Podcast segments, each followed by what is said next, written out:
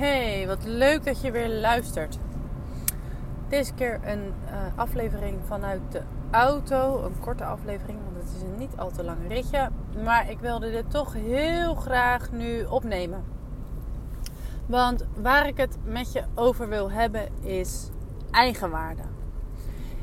Want jouw succes of de, de mate waarin je erin zult slagen om het leven waarvoor je geboren bent te creëren hangt af, valt en staat met hoe jij over jezelf denkt. In hoeverre jij gelooft dat je iets waard bent en dat je iets toekomt. En daar kom ik nu steeds weer bij, bij terug. Want uh, ja, het leven, onze ouders, onze uh, belevenissen, onze leraren, onze, uh, ja, alles wat er in ons leven gebeurt, vormt hoe wij over bepaalde dingen denken en hoe wij ook over onszelf denken. Want je ouders die, die beginnen al vroeg met uh, het bijbrengen van normen en waarden. Uh, wat goed is en wat fout is. En je, ze leren je al snel dat als je iets goeds doet, dat je dan beloond wordt. Dat je dan een pluspunt krijgt. En als je iets fout doet of iets slechts doet, dat je dan gestraft wordt en dat je dat minpunten oplevert. En, maar niet alleen onze ouders die, uh, ja, die beoordelen en veroordelen onze acties. Dat doen we eigenlijk grotendeels ook zelf. Maar je, ja, je innerlijke cijferlijst die wordt in eerste instantie geëikt door je ouders. Dus uh, door de normen en waarden die je van je, van je ouders en van je omgeving meekrijgt, dat bepaalt in hoeverre jij een bepaalde waarde ergens aan hecht. Dus je kan je voorstellen als jij uh, opgroeit in een crimineel gezin waarin stelen en ehm, ja, geweld zeg maar tot het dagelijks leven behoort, dan zal jij jezelf niet zo ernstig veroordelen voor het pikken van een snoepje van de, bij de kruidvat.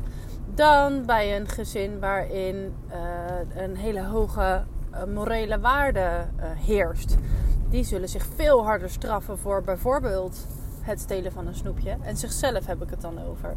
Dan, dan bij dat andere gezin.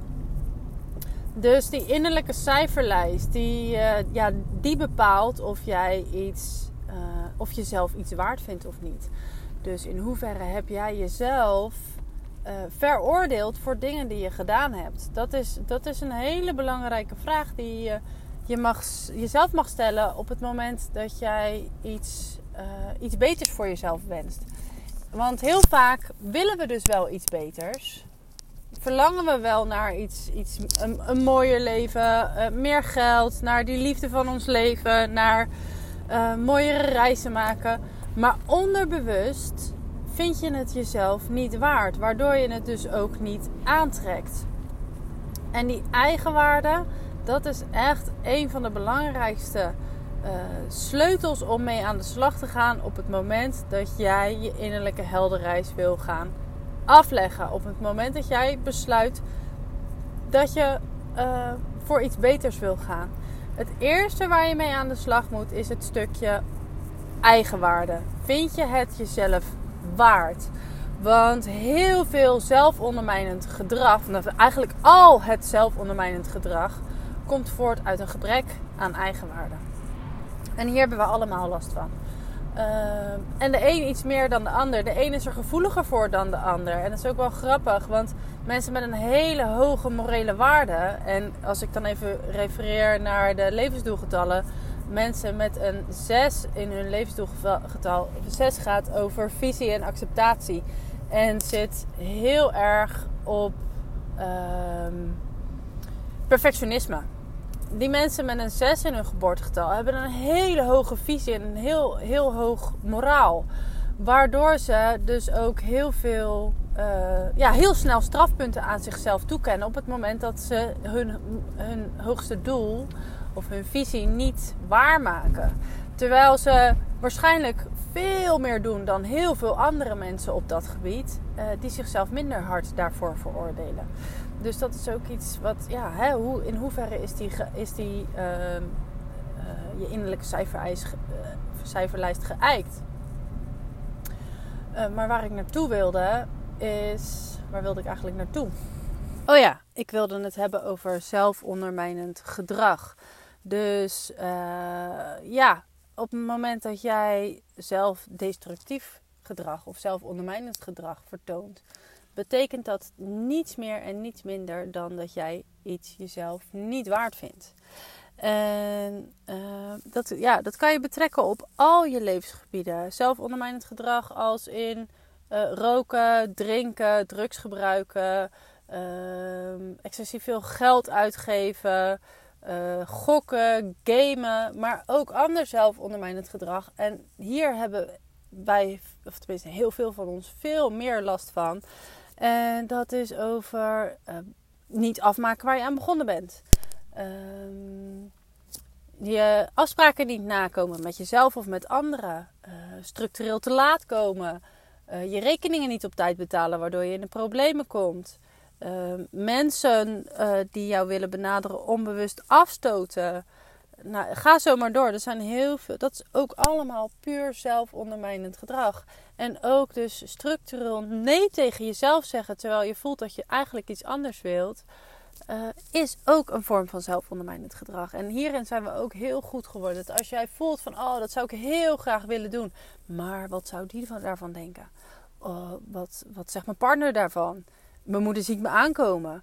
Ehm, dat is, ook dat is zelfondermijnend gedrag. Op dat moment dat je dat ervaart en dus ervoor kiest om iets niet te doen uit angst voor een oordeel van een ander, doe je daarmee jezelf tekort. En dat is ook iets, weet je, voor mezelf ook. Ja, maar dan ga je toch, dat ik anderen hoor, hoor zeggen, ja, maar dan ga je toch je geld niet aan uitgeven. Of ja, hoe weet je nou dat het je iets oplevert? Of Terwijl jij voelt, ja, maar dit is wat ik wil doen. Een voorbeeld daarvan voor mij was de, de maanworkshop van, van Jennifer uh, vorig jaar mei.